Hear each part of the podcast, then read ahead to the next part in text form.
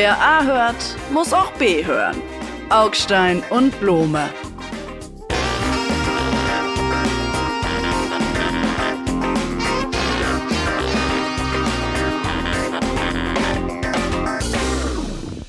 Der Satz Israels Sicherheit ist deutsche Staatsräson war nie eine Lehrformel. Und er darf auch keine werden. Er sagt, dass die Sicherheit Israels für uns als Staat notwendig ist. Dieses besondere Verhältnis zu Israel rührt aus unserer historischen Verantwortung. Es war die Generation meiner Großeltern, die jüdisches Leben in Deutschland und Europa vernichten wollte. Die Gründung Israels war danach, nach dem Holocaust, das Schutzversprechen an die Jüdinnen und Juden und Deutschland ist verpflichtet zu helfen, dass dieses Versprechen erfüllt werden kann. Das ist ein historisches Fundament dieser Republik. So, mein Name ist Nikolaus Blum. Das war nicht die Stimme von Jakob Augstein, obwohl das hier unser beider Podcast ist. Das war natürlich Robert Habeck, der Vizekanzler und Wirtschaftsminister, mit seiner zehnminütigen Ansprache, die, glaube ich, schon zig, zehn Millionen Mal geklickt ist bei Twitter und Ähnlichen, wo er einmal in zehn Minuten auseinandergesetzt hat, was er unter Staatsräson Israel, Deutschlands für Israel versteht, wie er abgrenzt legitime Kritik an Israel und Antisemitismus. Und das ist ihm in einer derartig exemplarischen Art und Weise geglückt, dass man sagen muss, Chapeau. Ist er denn überhaupt noch Vizekanzler oder ist er nicht schon, schon Bundeskanzler? Ich hatte den Eindruck, darunter geht es jetzt eigentlich nicht mehr, oder? Oder Bundespräsident wenn man, oder wenn man ehrlich Welt, ist, Weltpräsident oder so. Ich fand es äh, äh um, um gleich Papst, Papst, genau. Wir sind Papst, das finde ich toll.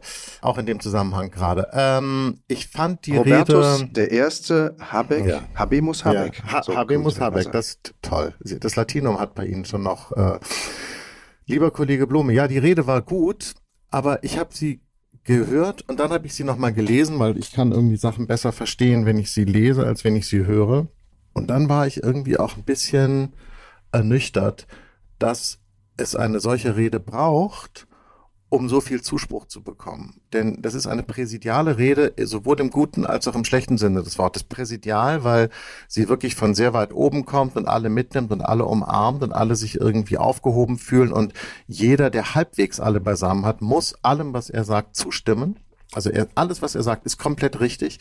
Und gleichzeitig ist man total entsetzt, dass man überhaupt so eine Rede braucht in so einer Situation und die Leute im Prinzip auf so eine Rede gewartet haben. Denn, und das ist die andere Wahrheit, er sagt in Wahrheit nichts. Also alles, was wichtig ist in der, bei dem Thema, blendet er aus. Und das ist irgendwie auch traurig, finde ich. Das müssen Sie gleich mal genauer erklären. Ich finde, Sie haben natürlich recht. Wer halbwegs alle Latten am Zaun hat, kann alles unterschreiben, was da gesagt wird. Aber das ist ja gerade die Stärke. Das einmal den gemeinsamen Grund, the common ground, zusammengefegt zu haben und gesagt haben, so darauf können wir uns doch jetzt hier alle vernünftigen, Klammer auf Klammer zu, einigen. Und das formuliere ich jetzt einmal, damit wir es quasi festhalten können und wissen, das ist unser gemeinsamer Grund. Und das hat bislang in dieser super aufgeheizten Situation und sich ja zusehends auch polarisierenden, an den Rändern mindestens, aufheizenden und polarisierenden Lage, auch in Deutschland, noch keiner geschafft. Auch der Bundespräsident, der amtierende Bundespräsident, dessen Name mir entfallen ist, hat das nicht geschafft. Ja, das ist natürlich echt. Und das ist schon die Leistung. Also selbst was Sie banal nennen, würde ich sagen, damit fängt es halt an. Und mhm. immerhin fängt es jetzt, hat es begonnen und das ist das Ding, von dem wir ausgehen können. Ja, aber er hat nichts anderes gesagt als das, was alle die ganze Zeit sagen, außer denen, die wirklich wahnsinnig oder eklig oder unsympathisch sind. Er hat gesagt, äh, wir stehen an der Seite Israels, weil es eine Demokratie ist, jedenfalls für die Leute, für die es eine Demokratie ist, ist es das. Und weil äh, wir die historische Verpflichtung haben und weil das Land jetzt Opfer eines bestialischen Angriffs geworden ist. Und gleichzeitig sollten wir äh, das Leid der Leute in Gaza nicht aus den Augen verlieren. Und gleichzeitig sollten wir nicht aus den Augen verlieren den Kontext äh, äh der äh, nach wie vor offenen palästinensischen Frage. Das ist das, was er gesagt hat. Das ist alles richtig. Und das sagen alle Leute die ganze Zeit. Es ist spannend, dass ähm, nee, das stimmt es nicht. bei den anderen Sie, Leuten Sie, ja, nicht so Sie haben, verfangen hat wie bei ihm. Ja, ähm, also ich bin jetzt auch nicht der Meinung, dass der Mann automatisch deshalb Bundeskanzler werden soll. Ich habe das Heizungsgesetz, was er versemmelt hat, für 20 Millionen Haushalte ganz gut noch in Erinnerung. Aber Klammer zu, Sie haben recht. Alles, was er sagt, haben andere auch schon gesagt. aber nicht in einer Rede. Das heißt, die Abwägung zwischen dem Recht der Palästinenser, ähm, menschenwürdig behandelt zu werden, und dem Recht der Israelis, sich gegen so eine bestialische Terrorattacke radikal zu verteidigen, das in einen Satz beziehungsweise in eine Ansprache, in einen Text zu bringen, das ist bislang ganz wenigen, eigentlich noch niemandem geglückt. Alle Einzelteile, klar, die waren schon auf dem Markt, aber sie so zu verzahnen, dass man sagt, stimmt, so kann man das ganze, große Ganze sehen. Das ist schon die Leistung. Das finde ich schon. Ja, aber wenn wir jetzt anfangen, es ist jetzt schwierig, weil wenn diese Rede nur die, die Funktion hat, die Leute irgendwie so zu einen und sie einmal kurz innehalten zu lassen und wieder gucken zu lassen, auf welchem gemeinsamen Boden stehen wir, dann bin ich vollkommen bei Ihnen. Das ist völlig richtig. Und das ist ja auch vollkommen in Ordnung. Und, und da sollte man jetzt auch nicht anfangen, äh, dusselig dran rumzukritteln und so. Nur ähm, was mich so ein bisschen traurig macht, ist alles, was wichtig ist, das meinte ich eben schon, fehlt halt. Nämlich die Frage, ja gut, aber Leute, wie geht denn das jetzt eigentlich weiter? Wie kann man dieses Problem eigentlich lösen? Haben wir, wenn wir diese Verantwortung so ernst nehmen, eigentlich auch in der Vergangenheit genug dafür getan, äh, dort tatsächlich auch beizutragen zu einer Lösung? Oder wie sieht eigentlich unsere Rolle darin aus? Denn ich bin ja übrigens immer sehr stark dagegen, äh, anderen Regierungen und anderen Gesellschaften gute Tipps zu geben, wie sie sich verhalten sollen.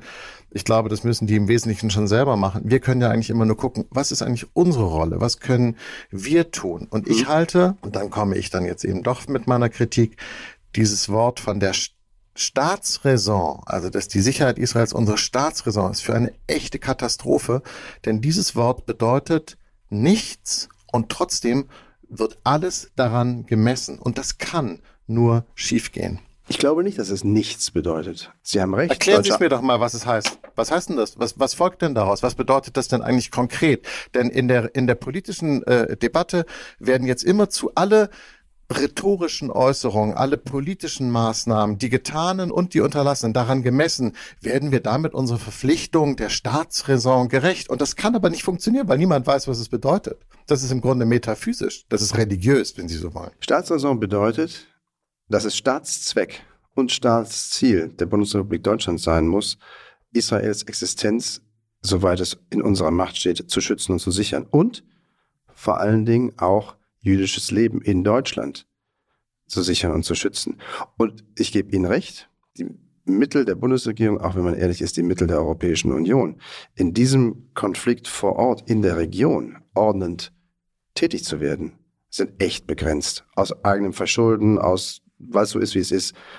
Aber die Möglichkeiten in Deutschland dafür zu sorgen, dass jüdisches Leben sicher sein kann und dass die Leute keine Angst haben müssen, eine Kippa auf den Kopf zu setzen und durch die Straßen zu gehen, das ist die verdammte Aufgabe der Bundesregierung, aller Behörden, aller Länder, aller gesellschaftlichen Glauben Gruppen. Sie und Moment. Und das ist, das hinzukriegen, ist Staatsräson. Glauben Sie, dass äh, äh, Juden in Deutschland in Gefahr sind? Ich glaube, Juden, die sagen, dass sie sich unwohl fühlen, dass sie sich gefährdet fühlen, dass sie das Gefühl haben, sie werden wieder aus dem Land gedrängt durch mehr oder minder offene Aggression. Wenn das Mitglieder der jüdischen Gemeinden erzählen, dann glaube ich das ja. Dann glaube ich das ihnen, diesen Mitgliedern der jüdischen Gemeinden. Kann der Staat gegen das Empfinden von Menschen, die äh, Unsicherheit empfinden, etwas äh, tun? Ich meine, kann der Staat was dagegen tun, dass Leute sich unsicher fühlen? Der Staat kann aufhören, die staatlichen Vertreter können aufhören, diesen relativierenden Quatsch zu erzählen. Welchen? Wie es Grüne und Linke oft genug und lange genug erzählt hat. Ja, von very fine people on both sides. Man muss auch verstehen, dass. Wer sagt das? Wer sagt das? Wer hat das gesagt? Na, das ich habe gesehen, dass Sie einen Kommentar geschrieben Linken, haben. Moment, das haben die Grünen und die Linken, tut mir leid, weite Teile der SPD sehr, sehr lange gesagt. Nein. Dass im Prinzip das hat keiner gesagt. die palästinensischen Vertreter und die jüdischen Vertreter auf Augenhöhe stehen, moralisch, weil sie alle irgendwie auch schon mal was falsch gemacht haben. Nein, Aber das ja. hat, glaube ich, keiner ja. gesagt. Very schauen Sie sich doch an, schauen Sie sich doch nur Herr an, Blume, was. Hey, hey, Sie haben an, an, an, an einem Kommentar, an dem Sie, in dem Sie Kritik geübt haben an äh, Greta Thunbergs Internet-Performance zu diesem Thema, dieses Trump-Zitat benutzt. Wir, ich glaube, wir müssen bei diesen Themen schon ein bisschen präzise bleiben und sollten uns nicht auf so ein Twitter-Niveau herablassen äh, indem sie dieses Zitat Very decent people on both sides benutzt haben. Ja, ein Trump-Zitat, was sozusagen eine komplette Auflösung aller moralischen Standards und eine komplette Gleichsetzung von, von, von Sachen beinhaltet. Und das stimmt einfach nicht. Das war schon gegenüber Greta Thunberg unfair und das, was sie da jetzt machen, gegenüber allen Linken stimmt halt auch nicht. Und ich meine, das ist sowieso mein Hauptproblem bei diesem, bei diesem ganzen Thema. Aus irgendeinem Grund, den ich nicht so wirklich verstehe, also ich meine das jetzt mit, nicht mit gespielter Naivität, gehen schwimmen bei diesem Thema den Leuten immer alle Fälle weg.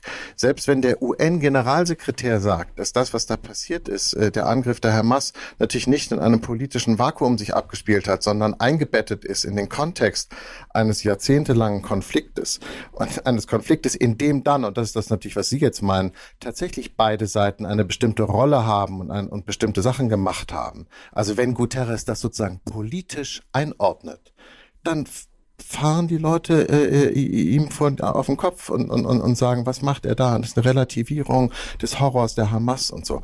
Und das ist es nicht. Wir müssen doch politisch darüber sprechen. Oder, oder ist das alles Religion? Ich meine, Moment, ist das sozusagen dem, der Debatte entzogen? Ist das sozusagen ein, ein, ein, ein Theologisch, ist eine Liturgie? Man kann das natürlich auch alles als Liturgie bezeichnen.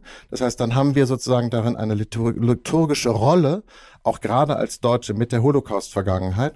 Oder sind wir in einem politischen Prozess? Sind wir in einem historischen Prozess, der sich sozusagen entwickelt und auf den wir einen Einfluss haben? Das sind zwei vollkommen verschiedene, das ist mir echt wichtig, das sind zwei vollkommen verschiedene Ansätze. Ja, aber das, die Kritik, also das, das Vorwerfbare an dem, was Herr Guterres als UN-Generalsekretär gesagt hat, finde ich, ist die absichtsvolle Wahrheit und Unbestimmtheit das Nebulöse, wenn er sagt, das findet aber nicht in einem Vakuum statt. Ja, Himmel, was findet schon in einem Vakuum statt? Gar nichts. Ähm, außer vielleicht irgendein Reagenzglas-Experiment. Aber was hat er gemeint damit? Hat er gemeint, sowas kommt von sowas?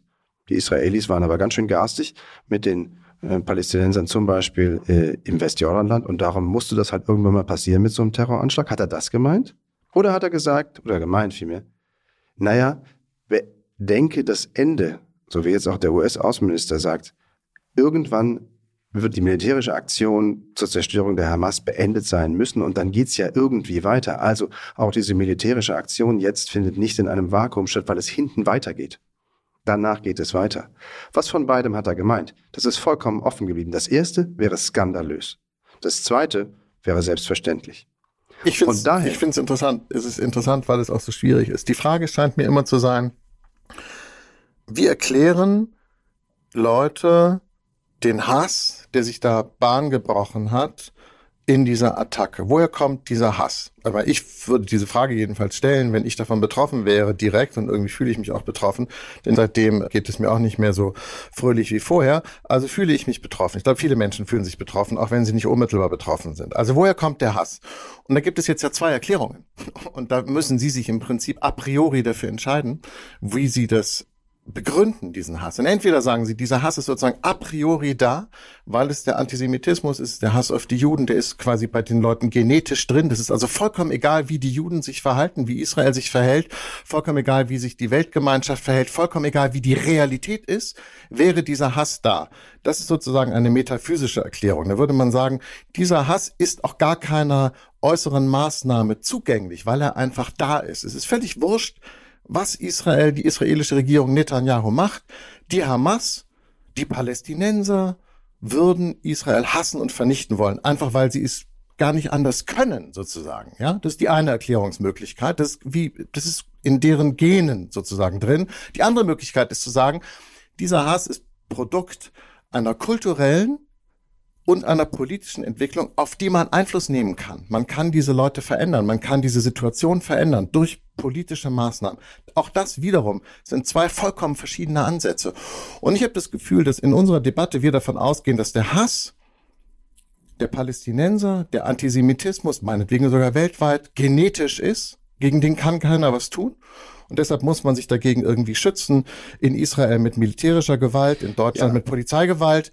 Naja, Entschuldigung, diese zwei Minuten reden, die müssen Sie mir bei diesem komplizierten Thema schon zugestehen, lieber Herr Kollege.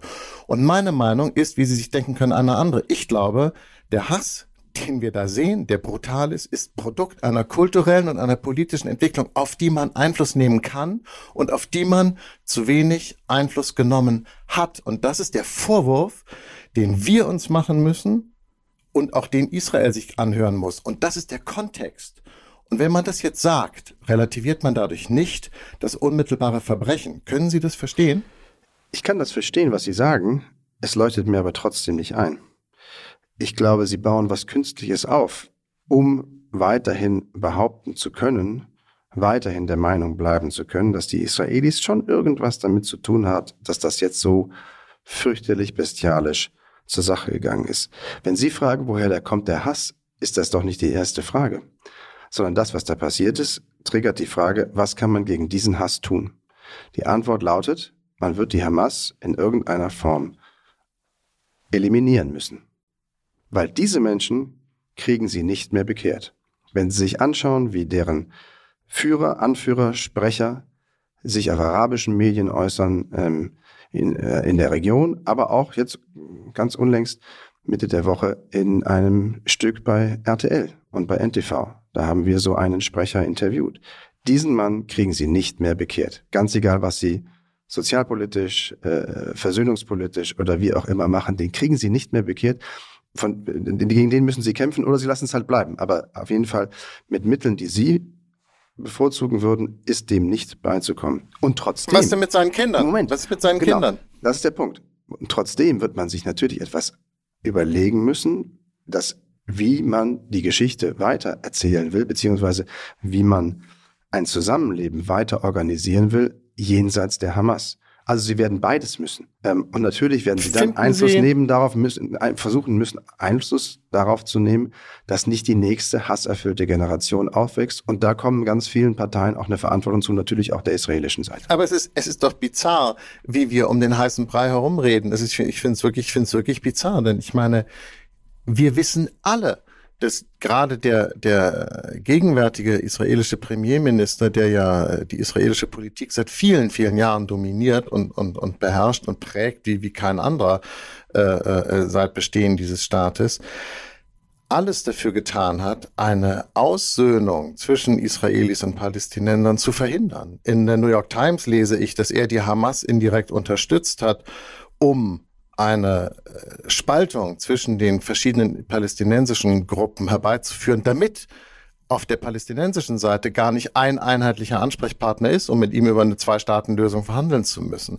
In amerikanischen Zeitungen lese ich, dass er im Prinzip das Gleiche gemacht hat, was die Amerikaner in Afghanistan gemacht haben, als sie die Mujahideen unterstützt haben und nachher mussten sie gegen die Mujahideen kämpfen. Und das ist einer der großen Vorwürfe, den da würden Sie jetzt wahrscheinlich sagen, linke Juden äh, oder liberale Kommentatoren äh, Netanyahu machen, dass er die Hamas Also in, indirekt, indirekt, betone ich, indirekt unterstützt hat und hat groß werden lassen, weil er sie brauchte nach dem alten Prinzip Teile und Herrsche. Wenn Sie diesen Kontext nicht mitdenken, wenn Sie den Leuten, Entschuldigung, ich muss noch mal so deutlich sagen, wenn Sie den Leuten verbieten, diesen Kontext mitzudenken, weil Sie sagen, dieses Mitdenken bedeutet eine Relativierung der Verantwortung der Täter für ihre Verbrechen, dann machen sie etwas, was wir sonst eigentlich in unserer Gesellschaft nicht machen. Sie verbieten sozusagen das Resonieren. Ich, meine, ich, ich, ich vercheck es nicht. Und sie können damit auch nie ein Problem mehr lösen, wenn sie den Leuten verbieten, die Sachen durchzudenken. Ich glaube, Sie müssen es in Etappen sehen. Noch einmal, das ist die erste Etappe, Krieg gegen die Hamas. Und danach wird man weiter wieder in Kontext denken müssen. Netanyahu ist Geschichte. Vielleicht weiß er es selber noch nicht. Ich glaube, er weiß es schon. Er ist Geschichte, weil er sein Land nicht schützen konnte, als einer der, der sagte, mein einziger Selling Point, meine einzige Stärke ist die Stärke, dieses Land zu schützen. Daran ist er furios gescheitert, aus welchen Gründen und Tricksereien auch immer. Deshalb sind seine Tage politisch sicherlich gezählt. Aber Aber wo ist denn unsere Verantwortung? Haben der Vorgang ist doch ein anderer. Also noch einmal, machen Sie den Fokus doch einen Tick größer. Wer wollte denn unbedingt verhindern, dass sich die Israelis mit Saudi-Arabien oder mit Katar oder mit anderen arabischen Ländern irgendwie annähern? die Hamas, natürlich. Klar, klar, Das- ist doch logisch. So, Weil, und aber ich kann Ihnen auch erklären, warum. Ägide, unter wessen, stopp mal, unter wessen Ägide ist diese Annäherung vollzogen worden? Unter Trump. der von Netanyahu. Tr- nee, Übrigens auch von Trump, ja, Trump. genau. Das war Trumps, das war der, das war der, der schreckliche Schwiegersohn von Trump, der das seinerzeit eingetütet hat. Aber es ist doch logisch, dass die Hamas sich dagegen gewehrt hat, weil die gemerkt haben, oh, das geht jetzt aber wirklich über die Köpfe der Palästinenser hinweg. Denn den Arabern sind die Palästinenser doch ganz genauso egal, äh, äh, wie letztlich wie uns. Ich meine, das ist doch das eigentliche Problem. Eigentlich ist es doch so, Nein, dass Sie haben gemerkt, dass Ihr Geschäftsmodell im Eimer ist. Das Geschäftsmodell des Hasses aller arabischer Nationen gegen Israel Wenn das aufgesplittert wird, dann ist das Geschäftsmodell der Hamas weg. Verstehen Sie? Und ich das konnten die ja. nicht ertragen. Ja, vollkommen richtig. Ja, vollkommen richtig. Ich glaube nur, dieser Satz, wir müssen die Hamas zerstören.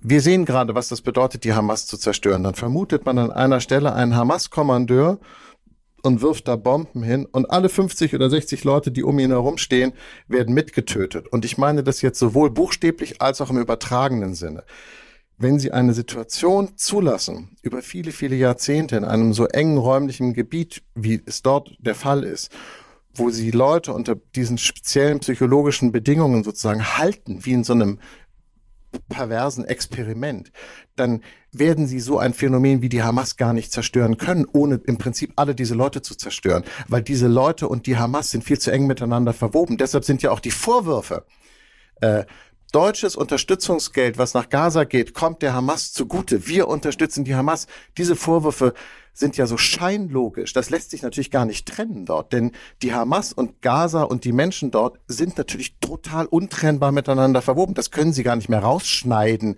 wie so ein Fremdkörper. Diese Idee, das militärisch zu lösen, das Problem, ist Wahnsinn. Und das meine ich echt ernst. Diese Idee ist genauso falsch und irrig wie die Vorstellung, man könne sich militärisch und technisch sichern gegen jemanden, der direkt neben einem wohnt und der einen so abgrundtief hasst. Und das hat auch nicht funktioniert. Das heißt, es wird einfach nicht funktionieren. Das sage ich Ihnen jetzt einfach so. Sie sagen, das funktioniert nicht und ich sage, das muss funktionieren. Und der erste Schritt, die erste Etappe ist nun einmal die Hamas ähm, in Anführungsstrichen aus dem Spiel zu nehmen. Übrigens auch aus ihrer Rolle herauszudrängen, diesen Gazastreifen zu unterdrücken, die Menschen dort zu unterdrücken. Das heißt, sie müssen hm, es jetzt zulassen als Gedanken, und damit tun sich, Entschuldigung, Linke, und um einmal dieses Wort zu benutzen, die ganzen Vocal-Milieus eben sehr, sehr schwer. Sie müssen die Palästinenser von den Israelis befreien lassen. Sie müssen zulassen den Gedanken, dass es die Israelis sein werden, die die Palästinenser im Gazastreifen von der Hamas befreien.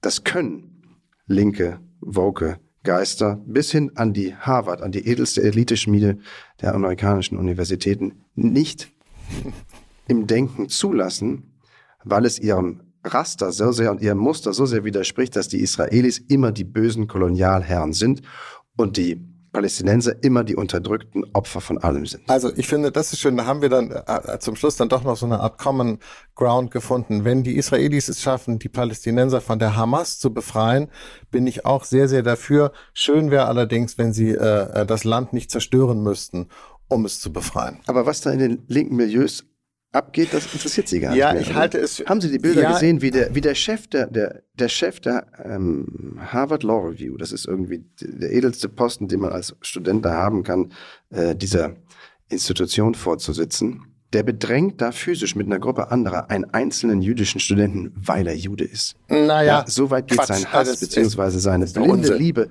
für es ist echt interessant. Es ist wirklich interessant. Ich finde es ist wirklich kurios. Es ist im Grunde, Sie sagen jetzt Harvard. Ja, Harvard ist für uns sozusagen ein Leuchtturm von allem möglichen, weiß ich nicht, Establishment auf der einen Seite, Kapitalismus, äh, äh, keine Ahnung, aber demokratische Werte, liberale Traditionen, äh, äh, so, so wie im Grunde eine, eine Marke. Harvard ist eine Marke, genauso wie Greta Thunberg eine Marke ist. Die steht für etwas, äh, eine positiv aufgeladene Marke, um jetzt mal in diesem Deutsch zu bleiben. Und jetzt wundern sich ganz viele Leute, wenn Greta Thunberg äh, sich zu diesem Konflikt anders verhält, als sie das von uns hier gewöhnt sind. Oder wir wundern uns, dass in Harvard andere Debatten geführt werden als hier. Und was ich spannend finde, ist, dass Sie und ehrlich gesagt auch weite Teile unserer Öffentlichkeit gar nicht dann so reagieren, sich zu überlegen, ah, ist ja interessant, wenn diese Leute auf die, deren Meinung und auf deren äh, Prestige wir sonst so viel setzen, sich bei der Frage so verhalten und wir sehen das ganz anders. Vielleicht haben die recht, vielleicht müssen wir unseren Standpunkt äh, äh, überprüfen, vielleicht ist die Wahrheit irgendwo in der Mitte. Warum sozusagen sind wir selber nicht viel irritierter? Dadurch, sondern stattdessen sagen sie Greta Thunberg, äh, alle distanzieren sich jetzt von Greta Thunberg, sie sagen Harvard und so. Ist es nicht, wundert Sie das gar nicht? Naja, die Prämisse Ihrer Äußerung lautet, Antisemitismus ist eine Meinung. Nein, aber das ist wirklich, das, das ist wirklich, das ist jetzt echt, sehen Sie, und das ist genau das Problem. Meine, wir haben, unsere arme Familienministerin wurde jetzt neulich gefragt, ja, Frau Paus, wurde gefragt, wie stehen Sie eigentlich dazu, dass irgendwie das Bekenntnis zu Israel äh, äh, Bedingung für die Einbürgerung sein musste? Da hat sie einen Moment gezögert bei der Antwort, weil sie genau, gerade nicht wusste, wie sie sich dazu verhalten soll, weil sie ist ja eine SPD-Politikerin und diese Forderung kommt irgendwie aus den Reihen der CDU und so weiter.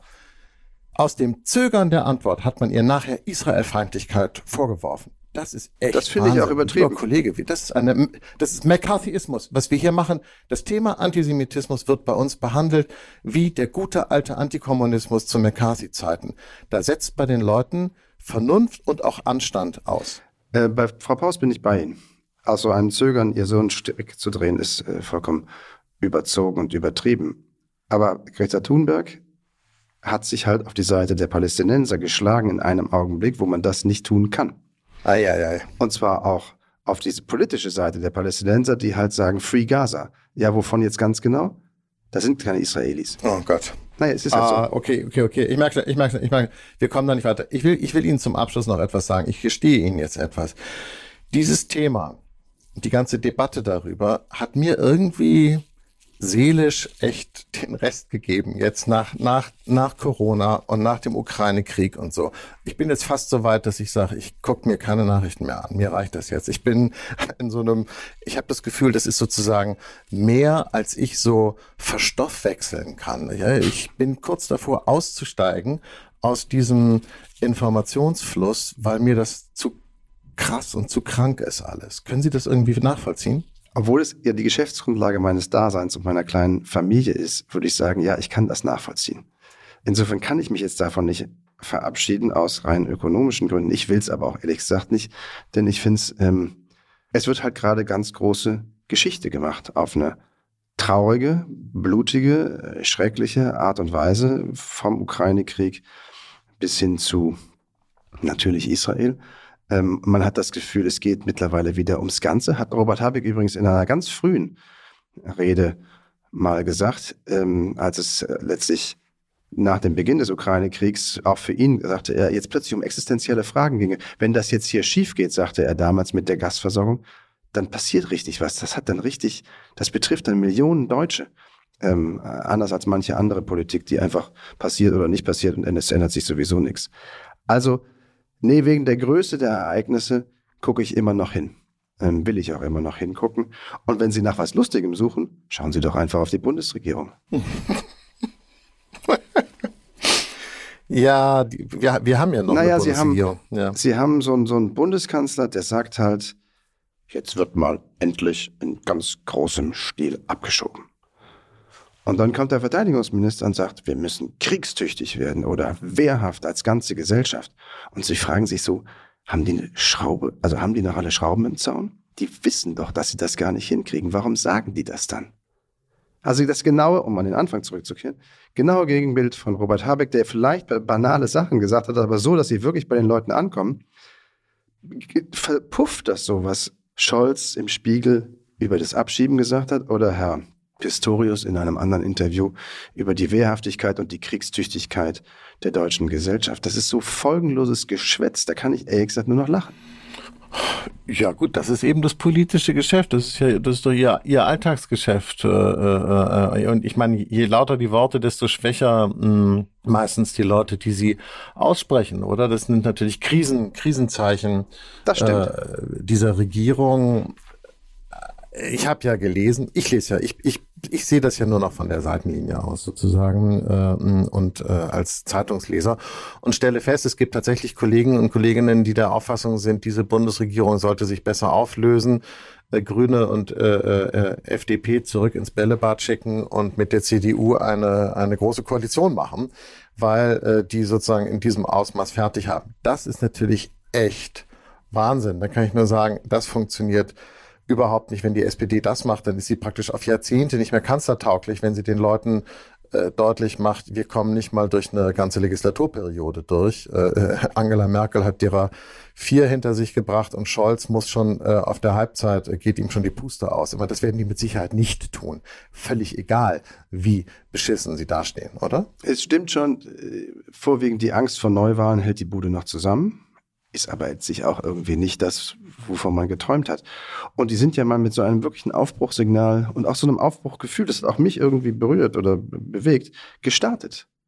Die hatten mal irgendwas zu dritt ähm, vereinbart und sich verständigt und das ist ihnen unter den Krisen, die von außen kamen, aber eben auch unter ihren inneren Unzulänglichkeiten einfach zerbröselt, muss man sagen. Das Vertrauen ist weg. Ja, aber es und vielleicht haben wir alle unterschätzt, mhm Fragen Sie mich ruhig, wenn Sie Fragen haben. Nein, nein, es, es, es, ich wollte sagen, Sie, Sie haben gesagt, der Druck kam natürlich von außen durch die Ereignisse, aber, aber eigentlich ist es auch schon so, dass da so eine mangelnde innere Disziplin war, weil, weil wenn man zu dritt sowas macht und man hat so unterschiedliche Partner wie die Grünen und die FDP, dann müsste man eigentlich von Anfang an wissen, dass das nur mit einem Maximum an Disziplin geht und mit an Rücksichtnahme, mit Rücksichtnahme auf die andere Seite. Wer unter diesen Bedingungen Vertrauen zu schnell verspielt und dann äh, äh, zu sehr nur noch danach guckt, sich selber zu profilieren, zerstört natürlich seine eigene Existenzgrundlage. Das ist schon fast ein bisschen tragisch eigentlich. Oder doof, oder beides. Naja, es ist vor allen Dingen ähm, autoaggressiv. Also man hat den Kit aufgefressen, wenn man so will, der, der dieses Glas in dem Arm gehalten hat. Also beim Anfang war klar, in so einer Dreierkonstellation muss mal der seinen Punkt durchsetzen können und die anderen müssen sagen, okay, das machen wir jetzt mit. Und dann ist halt 14 Tage später die nächste Farbe dran, ähm, weil das andere Thema aufgerufen wird, was denen unbedingt wichtig war. Und zusammen kann das ja ein großes und Ganzes auch schlüssig ergeben. Aber sie müssen halt das Vertrauen haben, wenn ich heute etwas zugestehe, mhm. bin ich sicher, dass mir mein Gegenüber in 14 Tagen zurückliefert. Auf eine gewisse Art und Weise. Im Ausgleich quasi. Wenn Sie dieses Vertrauen nicht mehr haben, müssen Sie alle Themen an einem Tag, an einem Tisch klären, weil Sie eben nicht sicher sein können, dass in 14 Tagen sich das Gegenüber noch erinnert, dass er Ihnen noch was schuldet, dass Sie da was verabredet hatten. Und wenn dieses Vertrauen weg ist, müssen Sie also alle Themen mit allen Themen verknüpfen und dann landen Sie da, wo diese Regierung gelandet ist, in einer Welle von Gesetzgebung, die nicht untereinander abgestimmt ist, die nicht sauber gearbeitet ist, weil sie mit unterschiedlichen Tempi herankommt und dann erleiden sie einen Chefbruch nach dem anderen. Das ist das, was denen passiert. Also die sind von innen, Entschuldigung, verfault.